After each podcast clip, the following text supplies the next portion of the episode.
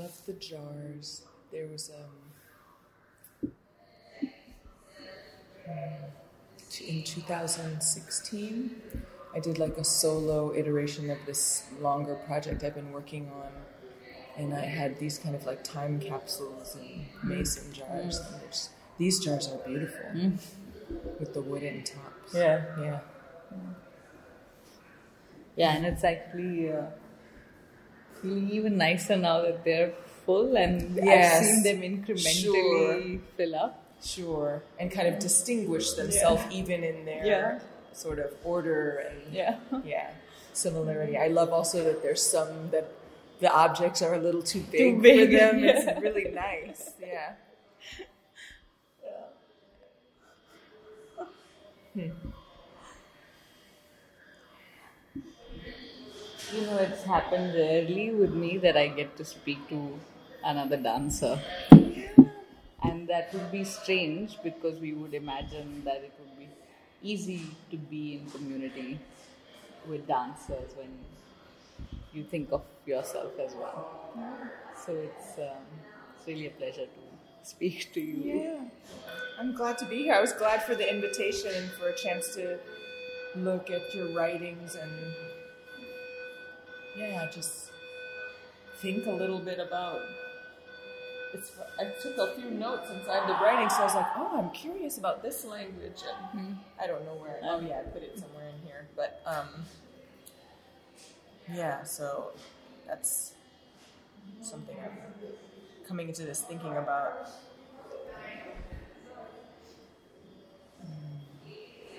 But within the writings, I don't think I understood like, oh, and you're a dancer, Yeah. so it's not. So I'm thinking Yeah. about it now. Yeah. Yeah. um, and I feel like over the years I almost like extracted that side out and kept it outside while entering this conversation. And I never understood why I could not integrate it, integrate two two kinds of practices, or mm-hmm. maybe they're not even two separate kinds, mm-hmm. honestly. But mm-hmm. why I I had to keep looking at them as separate. Yeah, that's a it's an alert. Mm. Huh. But I wonder some of the it's interesting because some of the ways your language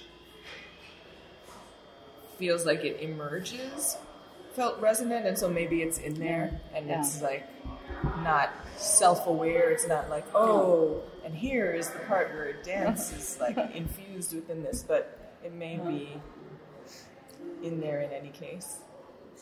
Um, how did you how did you arrive at dance? I mean, my mom says I used to dance in the womb, like when music came on, like I would start really, really moving. Um, I imagine maybe I'm not the only, you know, child who does that. You know, there's a, it's sound and rhythm, and you know, I can imagine that that at a certain point in your development, before you're born, that's engages with something, some particular developmental stages. But, um, and then there was a lot of. My mom was a, a visual arts teacher, like in public school, and there was a lot of. I think because I like to move, she's like, "Oh, you can, you know, I'll take you to this creative movement," and um, in St. Croix, my home island, and then there was a company there that specialized in Afro Caribbean dance, but taught like a lot of different forms. And they, during it was during the '80s when the National Endowment for the Arts was really funding a lot of like arts engagement and you know and so they taught classes at recess in my school in the mm-hmm. auditorium so i started taking classes with mm-hmm. them. And then something about I think the I guess the physical engagement coupled with like the the structure like you could see you could track like a progress of learning in the body. Um, and I really just decided, oh, I'm going to do that. And then we moved and we moved and moved and moved, and I stopped. You know, um, there was, I think, also something about that home environment that was very, they were very rigorous with us, but with great love. Um, and I think expected us to do well. And I had teachers who I think thought of me as a dancer and like thought I could see a trajectory. And then as we started moving, like I couldn't, I didn't find that as much anymore. Mm. You know, mm-hmm. it was I was always too late or too old. Mm. Like I hadn't done. I, there were all these things I hadn't done, Right. or at least that's how I was internalized. You know, Yeah. a young person, Yeah. you're internalizing all. Oh well, I haven't done this yet, or I haven't done that. Um, and so by the time I got to college, I had sort of unearthed also a love of writing. And I went to school for journalism, and then I was a journalist for five years professionally and did a bunch of things reporting, editing. I had a section of a newspaper and had done uh, many internships before that in different in DC and Portland, Oregon, and I thought I was on a particular trajectory, but I also was quite. I could feel the tug of dance because it had been such an early. I had dis- I don't know if I decided, but I had arrived at dance. As you, I think that's what you asked me how I, I arrived at dance. I had arrived at dance at such an early age in a community that was so, so clearly saw that in me that even though all these other things had happened in the interim, and even though journalism was quite a, you know, well, it was newspaper journalism, so I mean, right about now, like newspaper journalism. I started to joke that I have more job security as an artist than a newspaper journalist, but um, there was, even though that felt like a fulfilling trajectory in some ways, that it's still there's still a public audience. You know, there's still there's Yeah, some yeah. resonances Yeah. between that. There's a public audience. You get to keep going and practicing and practicing. There's a lot of practice involved. Um, but at some point, I it occurred to me that I could stay on this journalism trajectory and live a life of regret, which you know. Those when those words formed themselves in me, you could live a life of regret. It the it felt quite clear like what the choice should be. I mm-hmm. mean, I was in my mid twenties. I didn't have any responsibilities really. Right. Like there was Yeah. nothing to tell me. Oh, but you know this. You have to do this or that. Like you know, I didn't. I don't come from a lot of like financial resources, but I do feel like cultural resources mm-hmm. felt quite plentiful, mm-hmm. and so yeah, so I just went for it. I decided to come back. So, um, and I went back to graduate school. Like I still was. Um, I guess maybe you would say cautious enough. It's that I, I didn't think, oh, I would like to dance. I don't want to live a life of regret, so I'm going to move to New York and just do it. You know, I there were there was more work I needed to do, and probably in, a quieter place than New Yeah. York, and Yeah. with more with more sort of a focus on, in particular, on the dance, and not on all the things that would come with living in New York. Um, and I didn't imagine I would move to New York and dance. I just knew I needed. People would ask me at the newspaper, "Well, what are you going to do?" I was like, "I'm going to dance." so. Um, yeah, and then it was a three-year program. So over the course of that time, Yeah. some other possibilities that were probably always there, but I started to open up and see that there were more possibilities as time went by for what I could do. And I moved to New York in, in particular to try to work with Urban Bush Women, um, the dance company here. I had interviewed the founder when I was 20. And the things she said about dance, which was really about storytelling and the African diaspora and like women in like our full power. And I don't think I had thought dance could be all of Yeah. those things really, and I hadn't s- seen it quite the way she articulated it. And so a decade later, I was auditioning for her. So Yeah. yeah. so that's a it. That's my sort of arrival and then re-arrival. yeah, I guess. Yeah. Um, you know, you spoke about something about how other people saw you, which actually directly makes me think about um, something that I feel like I've never stumbled upon to actually think of perception as infrastructures. Other people's perceptions, and therefore, by that influence, our own perception about ourselves as offering us a scaffolding on which we can build. And I feel like somehow for performers, dancers, that that experience of someone else recognizing you as a dancer, of seeing you or your body as a dancer, means so much. It's true. It's true. And I think maybe this is over the whole course of our lives, but especially as a young person, you know, I think about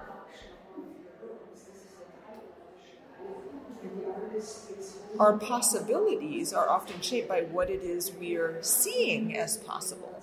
Even if no one is saying it directly to me, like, this is what I see as possible in you. If I see someone who I feel some kinship with doing something that I've never seen before, in, in Jawole's case, interviewing her about her company shifted my sense of possibility like what a company could be. And i was you know here i was a young journalist like interviewing her while i was on an internship. You know i was on a trajectory and that trajectory intersected at a important moment with this new information Yeah, about what is possible. Yeah, yeah.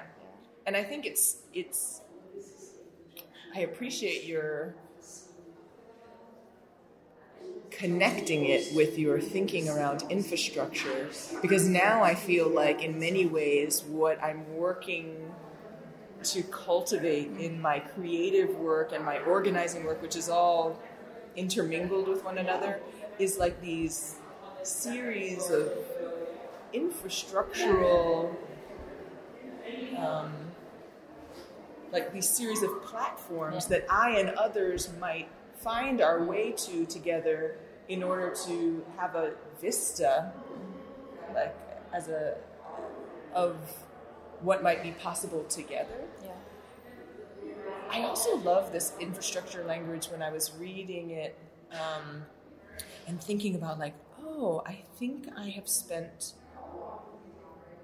quite a bit of time naming this idea of institution and thinking about institution and infrastructure and the ways though the ways I can see you know connection between those things but also the way the naming of infrastructure for me feels also more full of potential. Um, uh, more more full of potential for evolution or adaptation you know? Yeah. yeah. It feels less fixed. yeah. Um, um, or played out in the world. yeah right Um, and, the moment we do institutional thinking, uh, one thinks within very set forms of language that we have inherited, uh, and we know exactly where we've inherited those from. Um, and so, while maybe a latent impulse is also to think of, you know, structures inherited, fixed structures, starting from societies to nations to states to then now to civic institutions to families. exactly Um, yeah and they all offer a boundary in which you can exist and you cannot exist. Um, and therefore, institutions, while can present themselves as spaces of bringing people in, but insidiously are, play, are become places of keeping people out. Mm-hmm. Um, and so then I feel like that's not adequate. If I want to think of a dancing body that has dreams of her own or their own within an institution, but maybe within an infrastructure. Mm-hmm. Yeah, I, I'm having a flurry of, of thoughts, but since you last said a dancing body, I also feel like the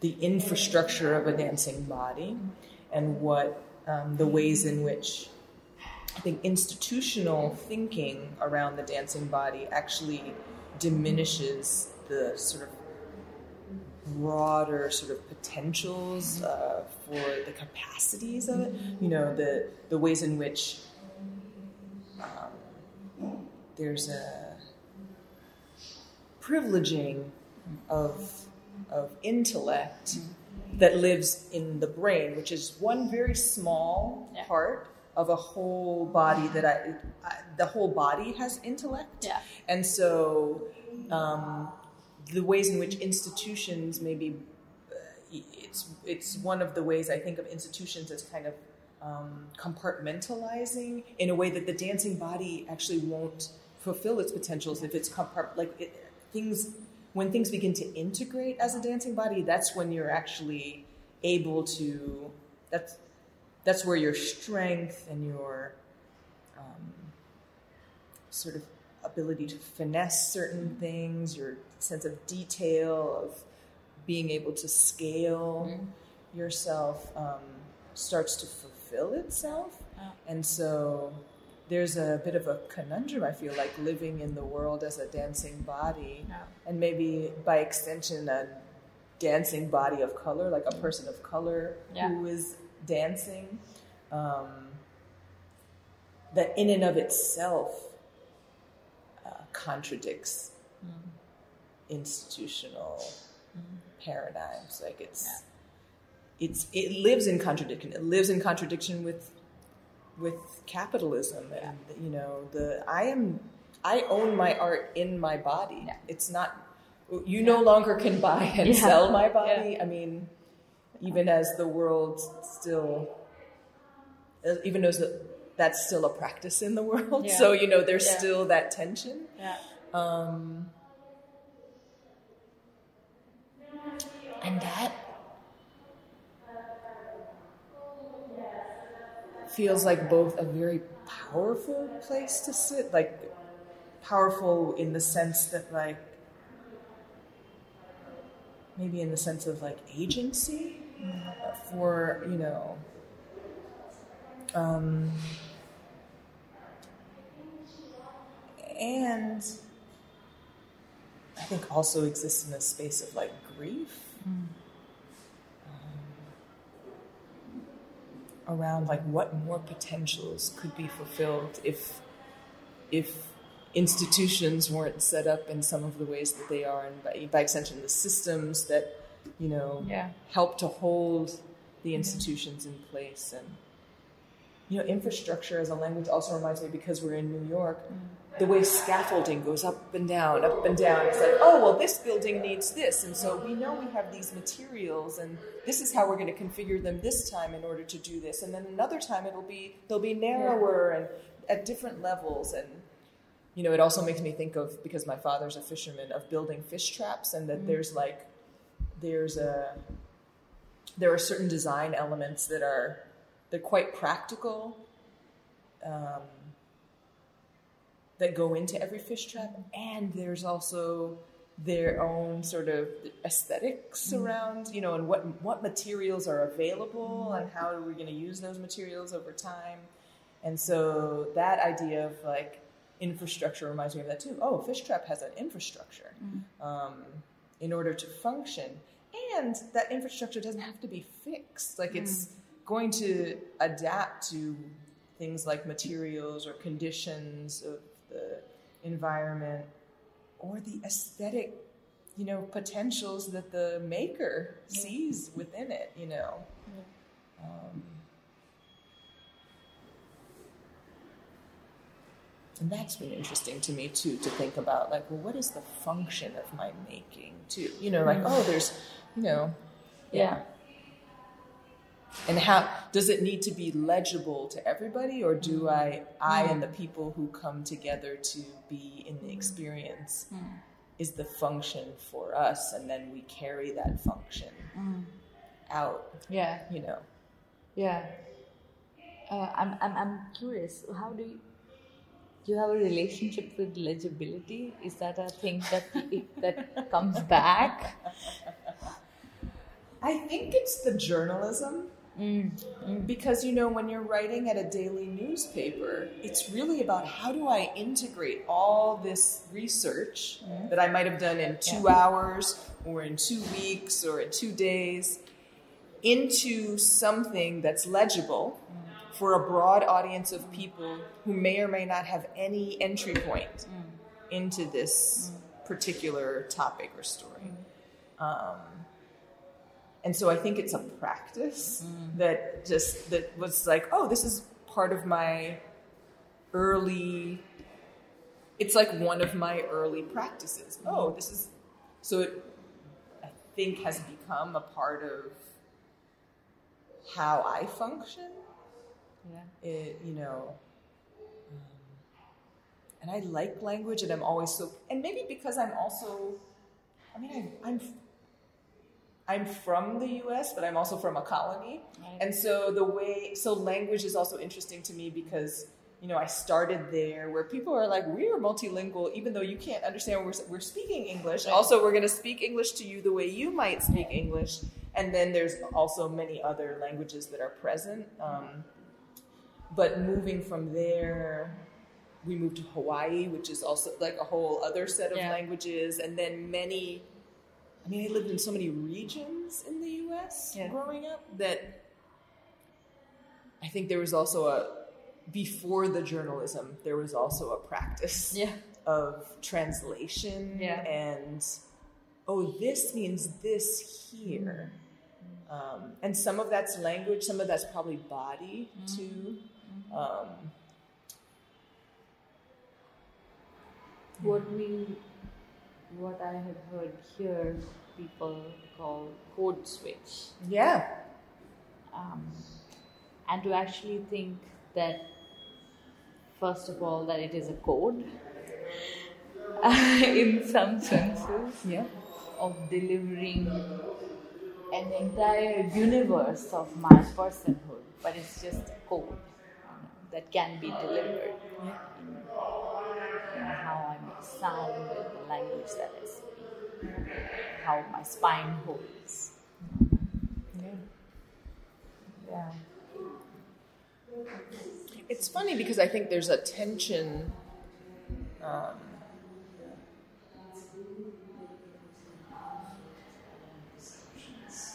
around code switching and um,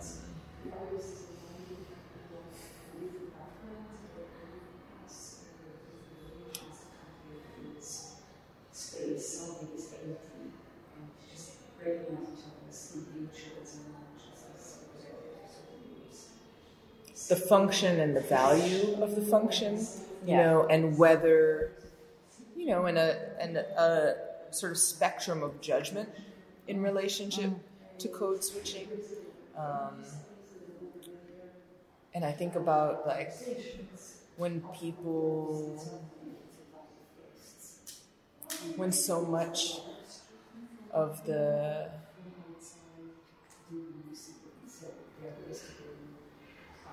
when so many developments in this country, particularly among like African diasporic people, but I, I only speak to that because that's my group, but I feel like it's by extension uh, many people um, who've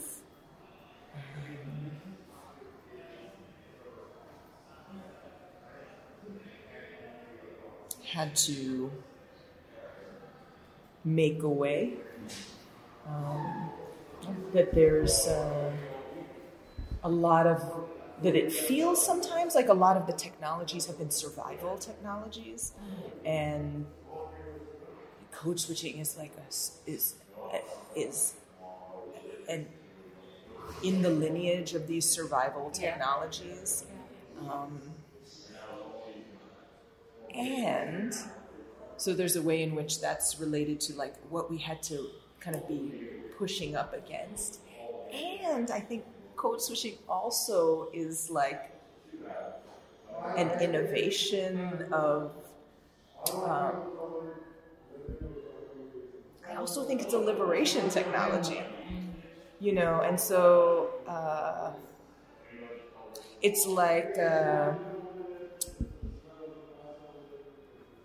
it's like a hammer is a tool and you can use it for a whole lot of things. It doesn't mean the hammer is inherently bad or good. You know, it's just like, what do you use it for?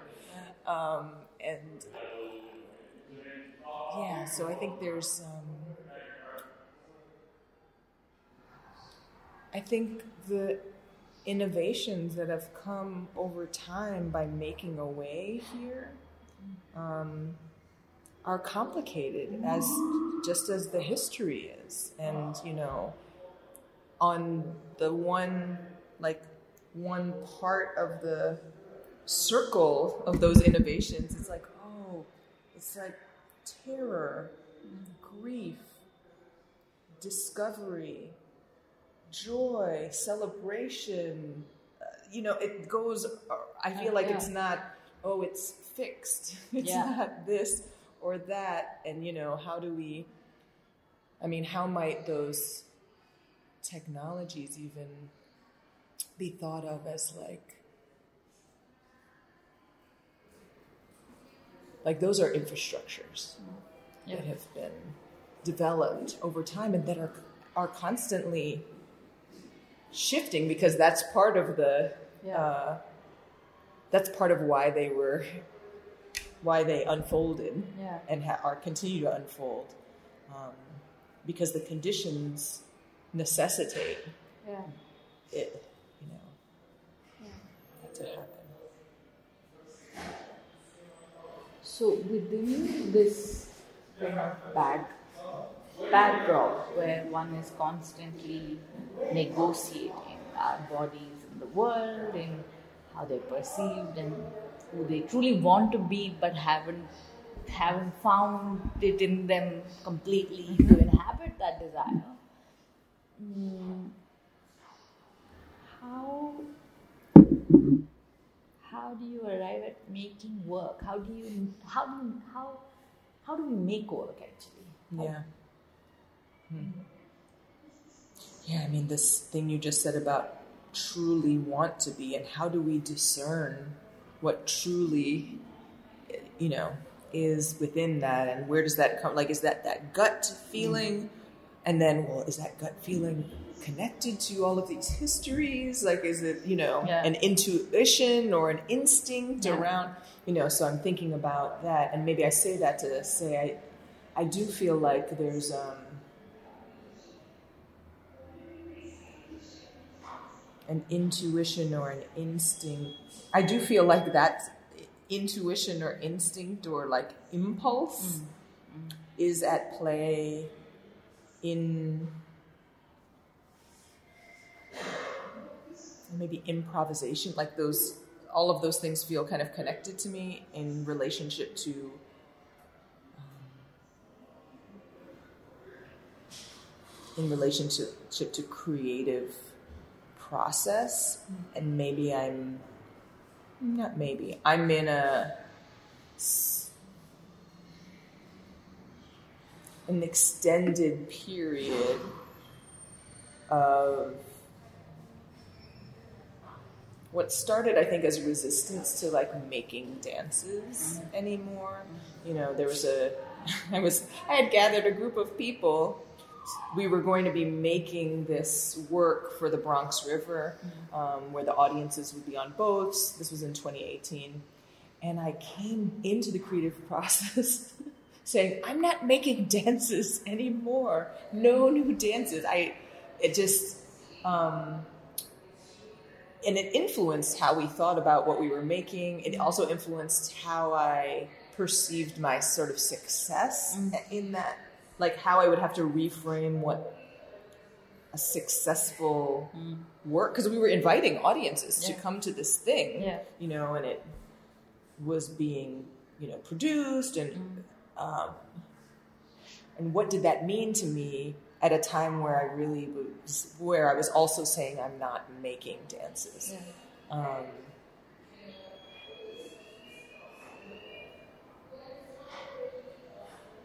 and so for me, I think since that time, it's become more and more clear to me that I am most interested in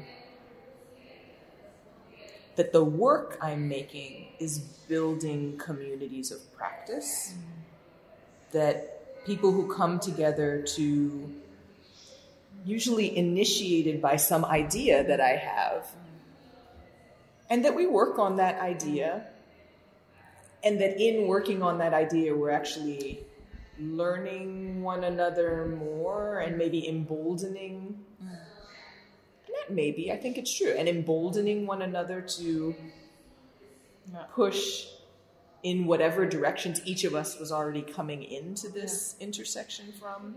So that the making work for me then becomes, oh, I'm so curious five years from now what so and so is still doing, even though they're probably still looped in somehow to some process that's connected.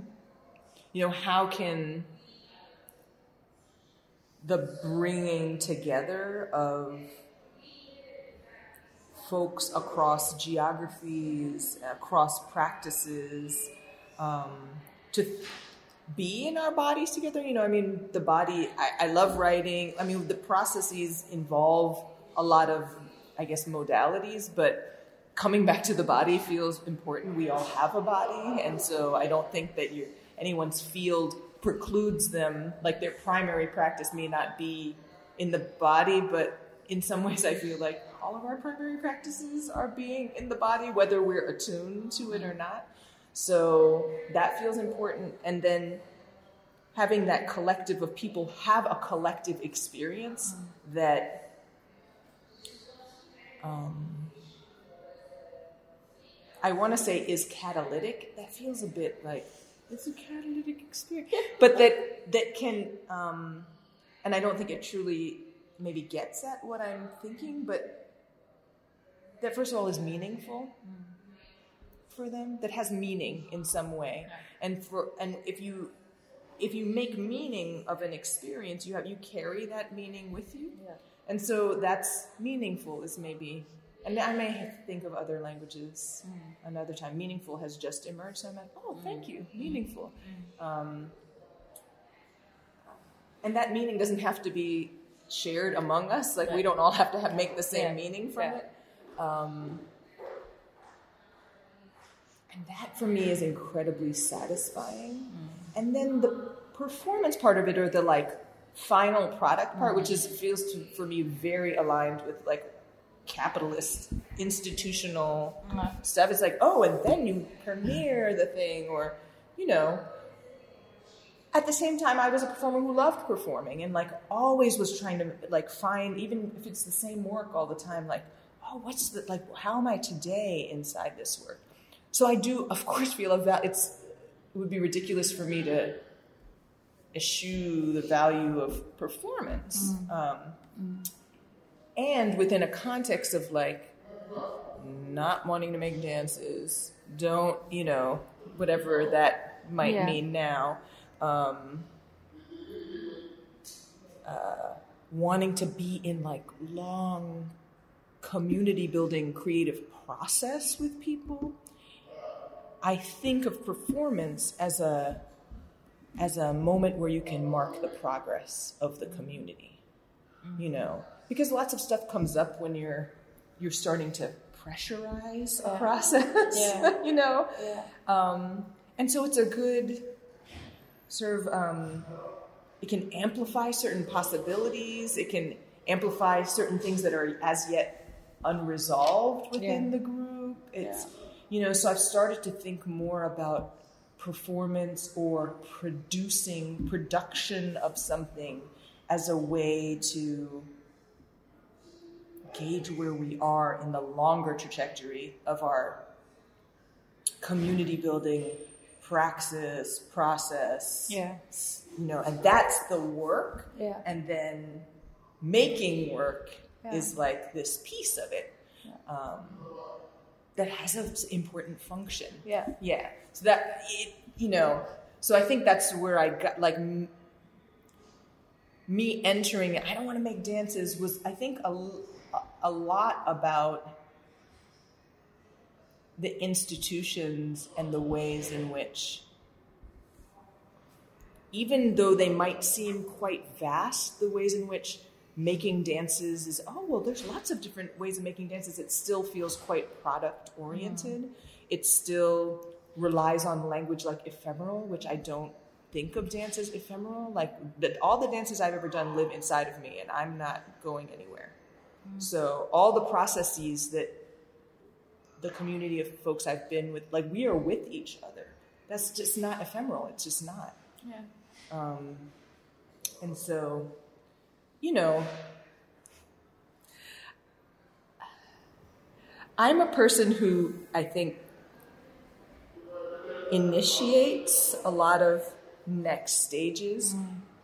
with resistance to something that I don't like. Like, you know, like I used to say it's like my FU moment Yeah. where, and, but pretty, and pretty quickly my impulse and maybe now that I've been doing this long enough, my practice, okay, so what are we going to do? Like I can't spend too much time in what am I against doing. It's just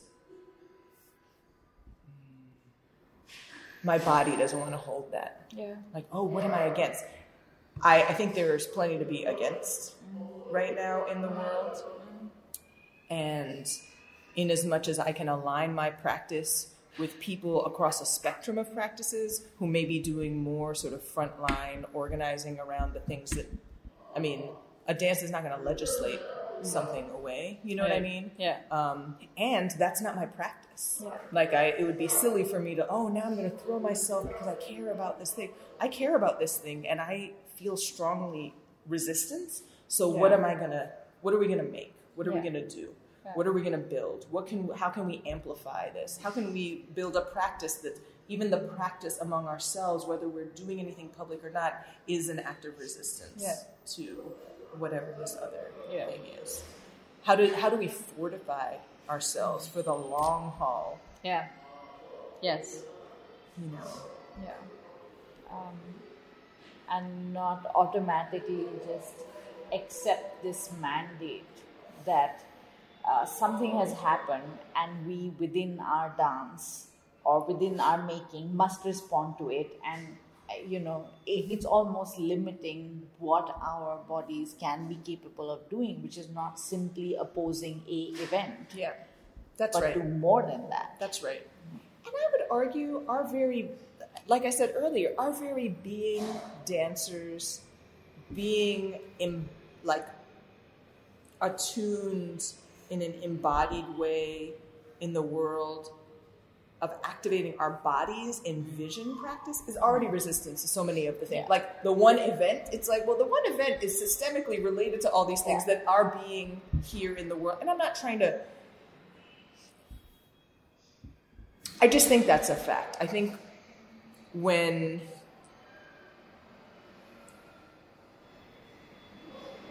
when peoples who, whose bodies have historically been all the things have happened, but when people whose bodies have been through all of the things that so ma- that the bodies that I feel like I'm pulling together in Yeah. space have been through historically and in the current moment um, come together with a sense of agency and liberation and uh, can cultivate the power of vision yeah. despite all of what might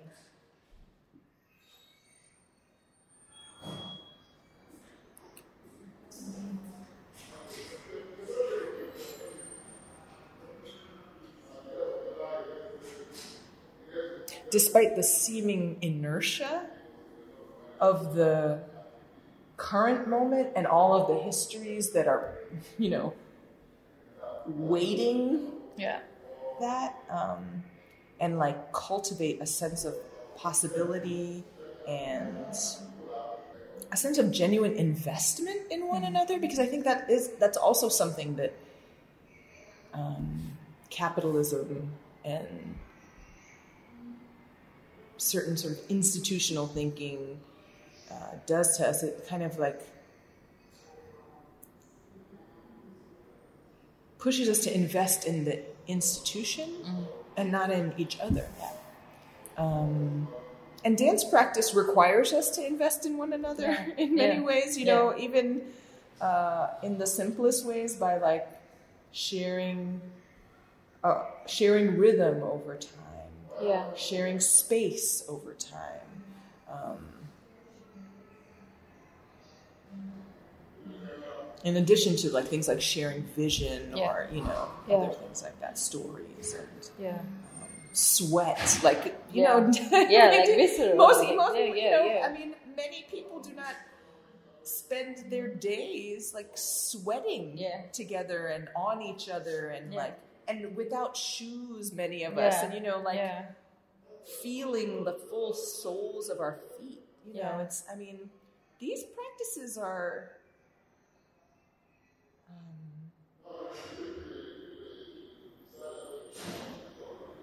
Incredibly grounding and too too rare and uh, I think exceedingly necessary. Mm. So there's uh, You know, um, I was just reminded while I was saying when when we were talking about as dancers, we are already opposing certain just by being there.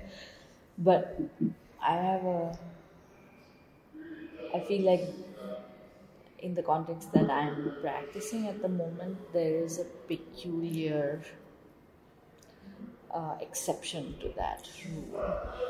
That um, see the classical dance forms, right, in India, which had which had been honed and performed by those bodies that that have been historically been marginalized. Um, there were other bodies who came from privilege who took over that space criminalized certain like criminalized other bodies. Um, and today are mostly inhabiting the the visibility of that entire spectrum of dancers and so where the dance actually belongs uh, those are the people who have to struggle and really work the hardest to claim the dance back into their bodies. Because the dance was turned around to become a point of stigma yeah. for those very bodies, and that same dance is celebrated somewhere else on someone else's body. So I'm also thinking of, mm, I mean, I'm also reminding myself that yes, dance has has the ability to subvert a lot of this, a lot of these structures, but it has also been the site of that violence.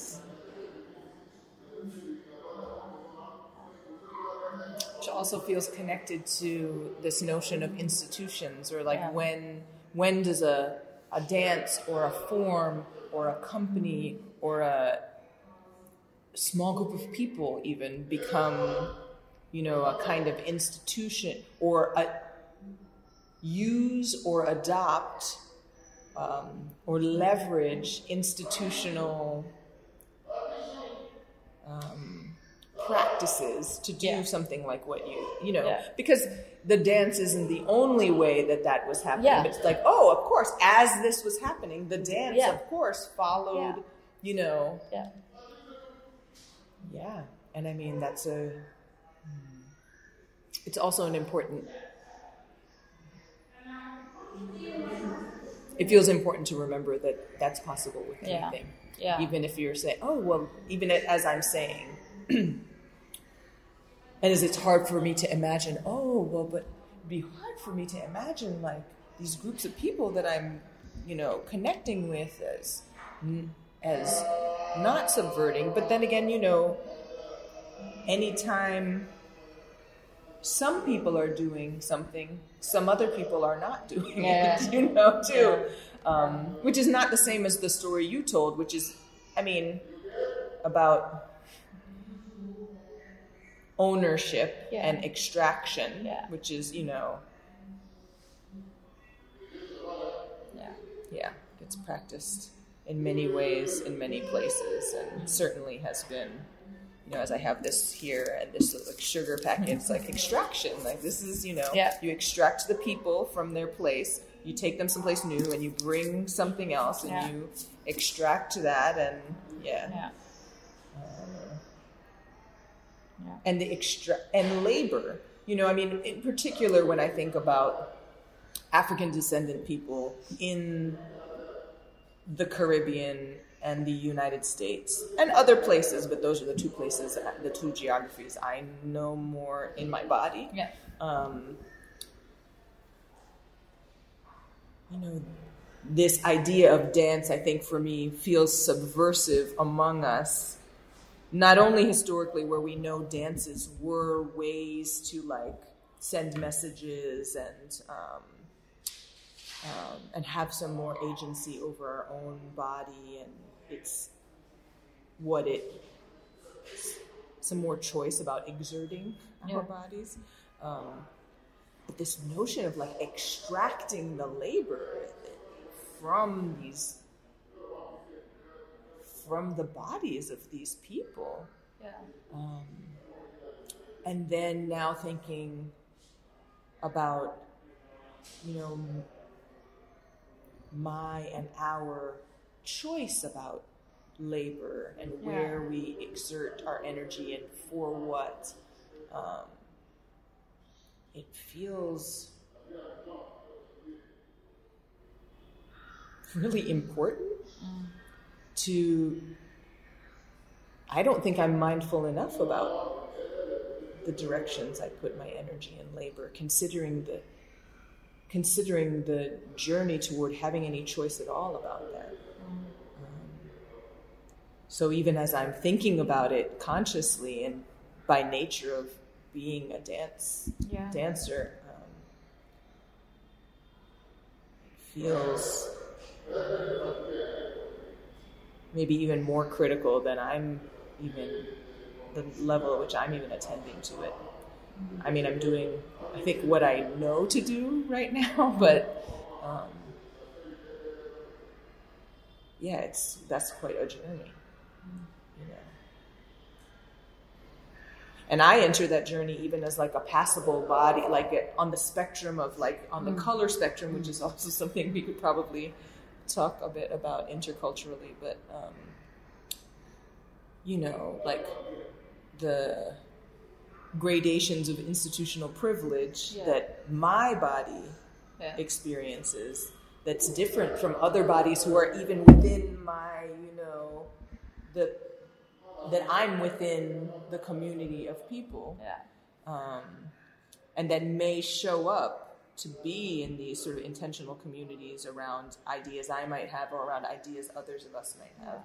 Um, that we're also that being mindful that we're not all having the same experience, even if we may have an intersecting history. Yeah. Yeah. Which takes me to that that moment that we that you did mention, which is probably the afterthought moment, which is the moment of performance itself, the performative moment where we are uh, encountering the spectator or the audience. um, and and probably trying to uh, to invoke um, uh, you know how that experience and maybe if you can go back to the first five to seven minutes just after you have finished performing um, and uh, it's really those five to seven minutes where our guts know what has truly transpired Mm. or whether something has transpired at all or not. Mm. Um, how do you know that this has been successful or it has not been successful? Huh. That's a great question.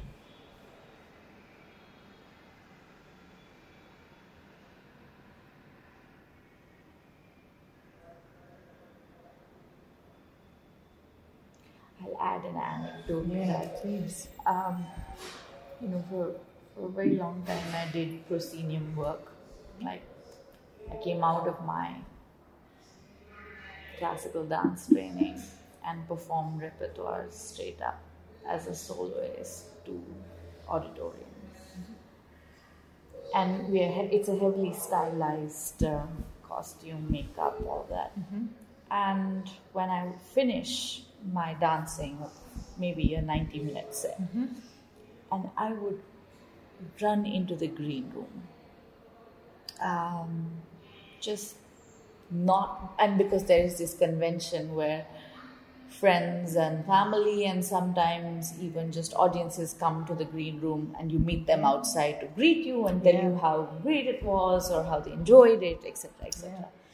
And I would run into um, my green room before those encounters Yeah. would happen and do away with my entire makeup. And, and you can actually just look like two very different Yeah. people. And actually come out wearing like from my sort of embroidered silks and things i come out wearing the kind of most faded cotton kind of blouse and thing.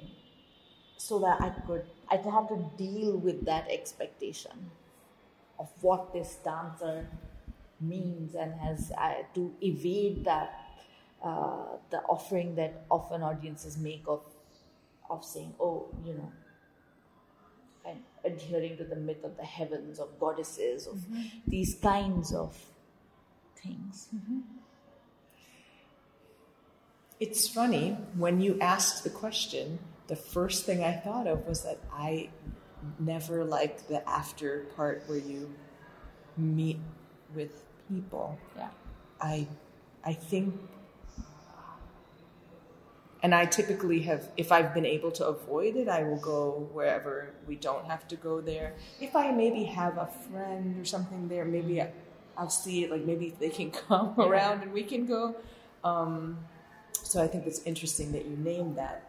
And then it gave me a little time also to just sit with the question a bit more. And I'll say that in the in that more immediate moment, I will say that I have had a couple of performances where I was a performer in someone else's, I mean, work that was conceived altogether, but where I was a performer in Urban Bush Women. Um, during my first few seasons, we, um, I was in a new work that was, um, in which we were embodying through the lens of Pearl Primus's diaries, um, uh, her research on sharecropping in the South. She went to the South to like work as a sharecropper as part of her um, anthropological dance research, and um, that work in particular, among the, I think there were eight of us in that piece. Among the eight of us in that piece, several times, like at the end of the work, which the work builds and builds and builds and then ends like at the top of Yeah. energy. Yeah. um, several times, like we finished that piece and bowed, sobbing, like everyone just um, sobbing. And I, uh, I don't have a value judgment about whether that those times then were more. I don't know. Yeah. It's that's what happens sometimes, and I feel like that piece in particular is a work that um,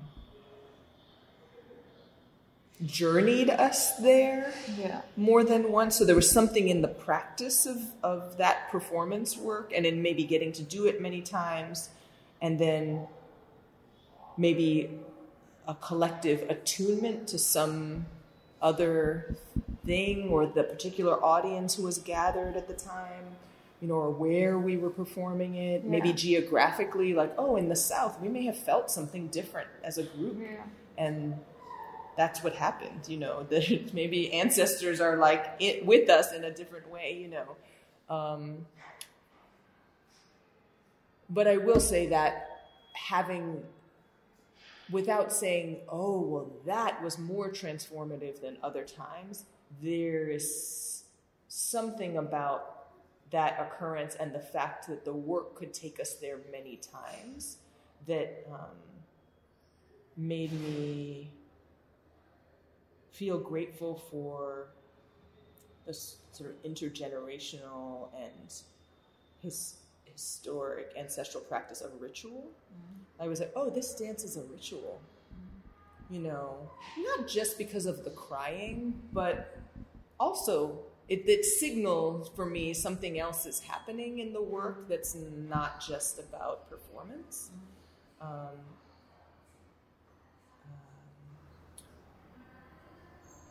and so there's th-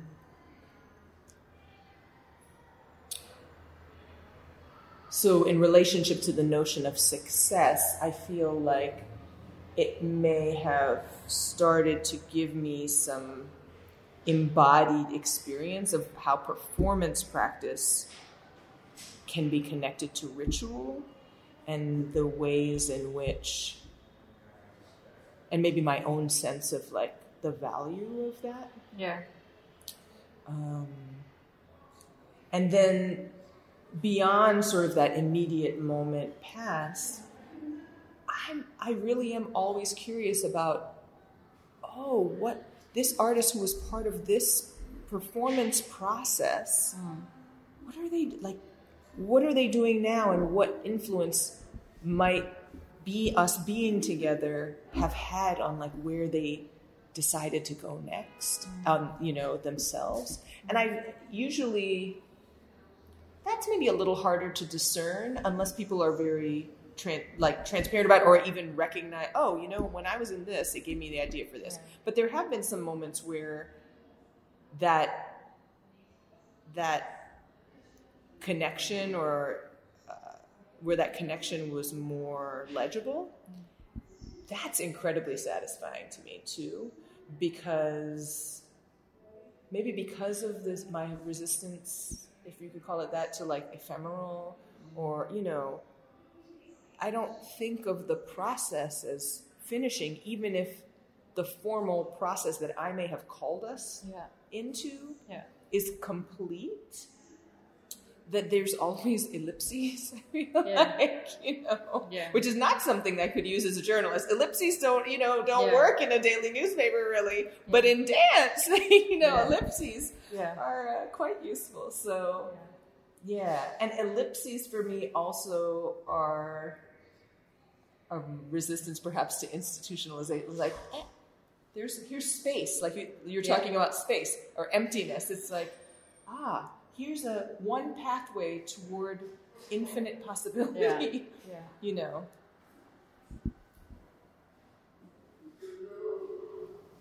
Yeah.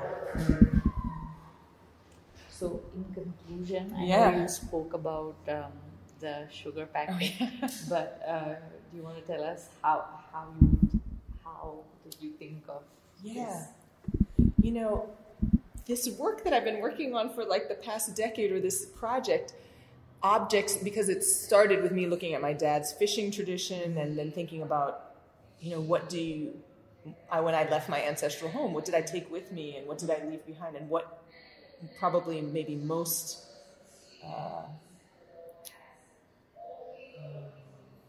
urgently what can you reclaim Yeah.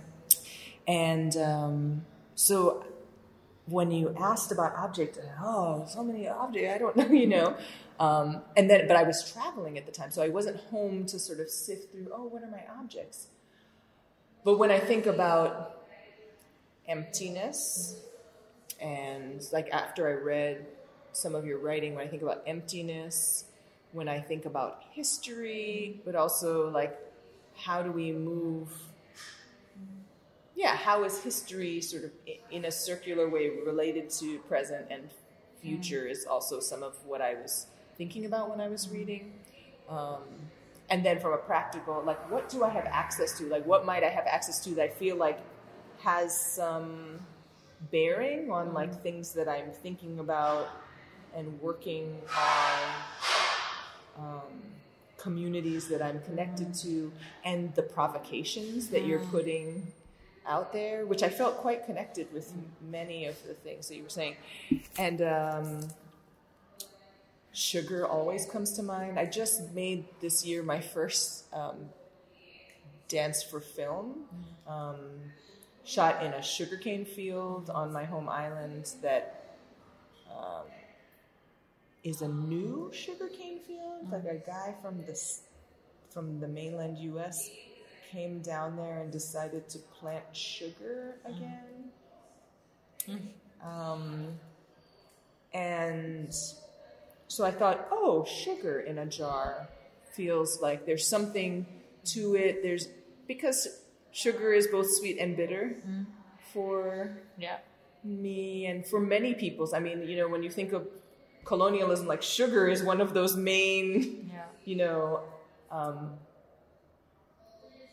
items and objects of, you know, this that has influenced our current Yeah.